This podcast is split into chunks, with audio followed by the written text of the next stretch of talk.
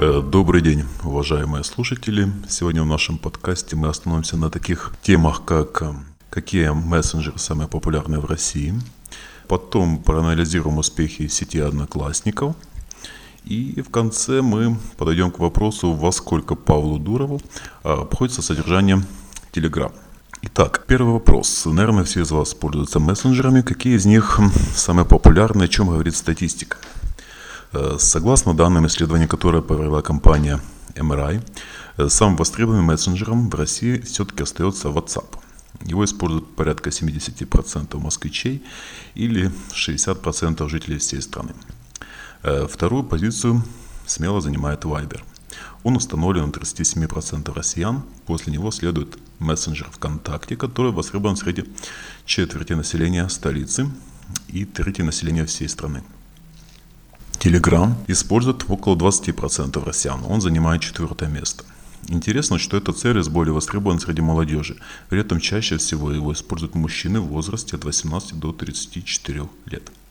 Э, также в ходе исследования выяснилось, что большая часть пользователей Telegram не подписана ни на один из каналов, что интересно. Например, среди москвичей подписки оформлены только у 30% аудитории этого сервиса.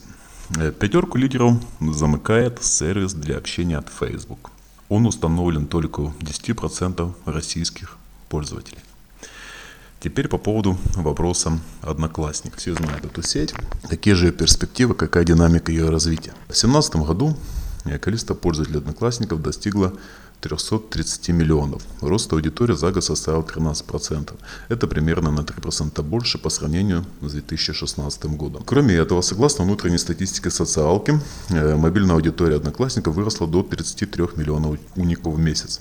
Также представители социальной платформы отметили повышение общей вовлеченности аудитории. Пользователи стали проводить больше времени в социальной сети, более тесно взаимодействовать с различными сервисами и чаще смотреть опубликованные видео. Показатель востребованности роликов достиг полумиллиарда просмотров в сутки. В новом году компания собирается сосредоточиться на расширении функционала для продвижения среди аудитории платформы, интеграции популярных сервисов и инструментов, а также на производстве и запуске собственных шоу и сериалов. Посмотрим, что из этого получится. Э, в заключение нашего подкаста вспомним ту же сеть Telegram. Какие же средства владельцы этой сети тратят на ее содержание? На протяжении 2017 года Павел Дуров потратил на содержание мессенджера около 70 миллионов долларов. Это данные указаны в документе, который размещен на официальном канале Telegram.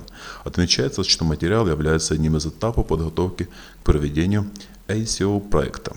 Э, в документе сказано, что более 60 миллионов Павел вложил в техническую составляющую мессенджера. А на эти средства осуществляется поддержка серверов Telegram, закупка нового оборудования – Кроме этого, в публикации указаны суммы, которые Дуров собирается выложить в развитие мессенджера на протяжении нескольких лет. Например, в текущем году инвестиции составят порядка 100 миллионов. В следующем два года вложения будут увеличиваться и к 2020 году достигнут 170 миллионов. Планируется, что такой поток средств поможет Telegram за 5 лет увеличить свою аудиторию до 1 миллиарда пользователей. Ну что ж, пожелаем Павлу Дурову успехов. На этом все.